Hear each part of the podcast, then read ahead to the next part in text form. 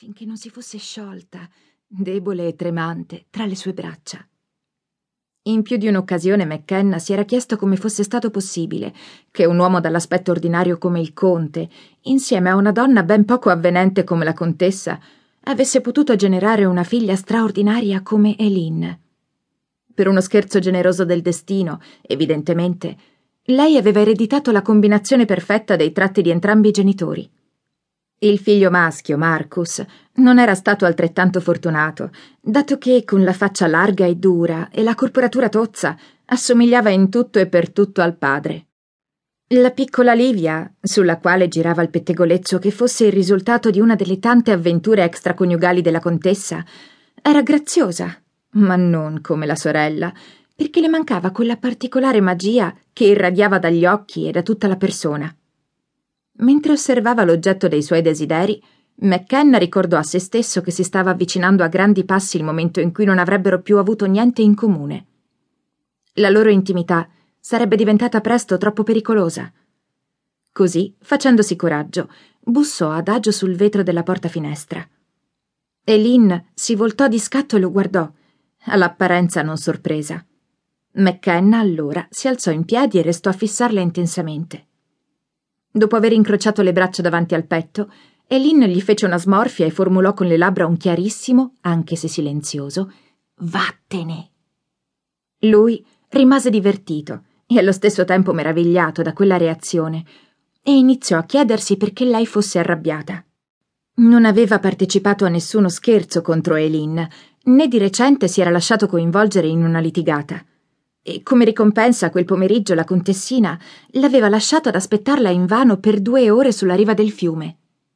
Scuotendo testardamente il capo, McKenna allungò le dita verso la maniglia in segno di avvertimento. Entrambi sapevano che se fosse stato scoperto sul balcone, soltanto lui avrebbe sofferto le conseguenze. Fu proprio per questo, per non farlo scoprire, che alla fine Eileen, riluttante, girò la chiave e aprì. Lui non poté fare a meno di sorridere, orgoglioso per il successo della sua tattica, anche se lei continuava a tenere il broncio. Hai per caso dimenticato che avevamo un appuntamento oggi pomeriggio? le chiese McKenna senza tanti preamboli, appoggiando la spalla allo stipite della porta finestra e lanciandole un sorriso ribaldo.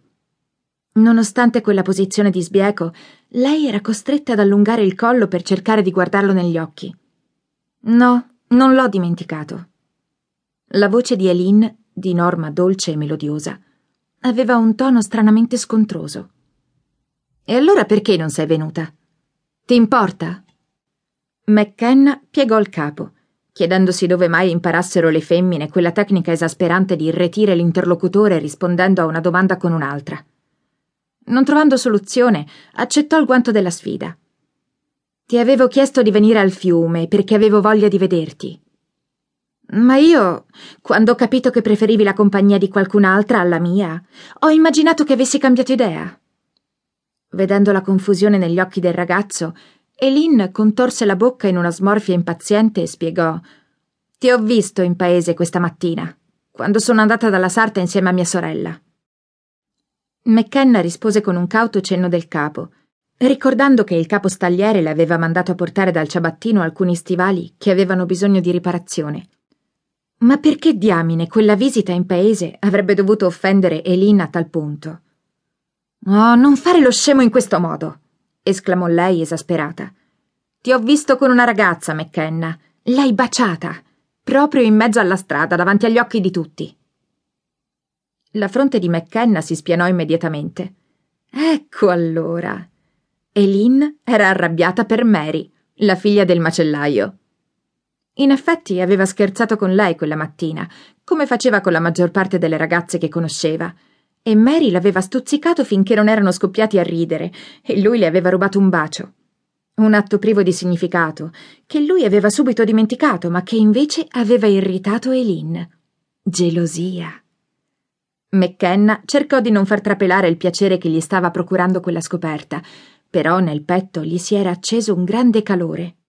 Scosse il capo cercando un modo per ricordare ad Eileen quello che lei avrebbe dovuto sapere benissimo. A una fanciulla del suo lignaggio non doveva importare un accidente quello che faceva un ragazzo di stalla.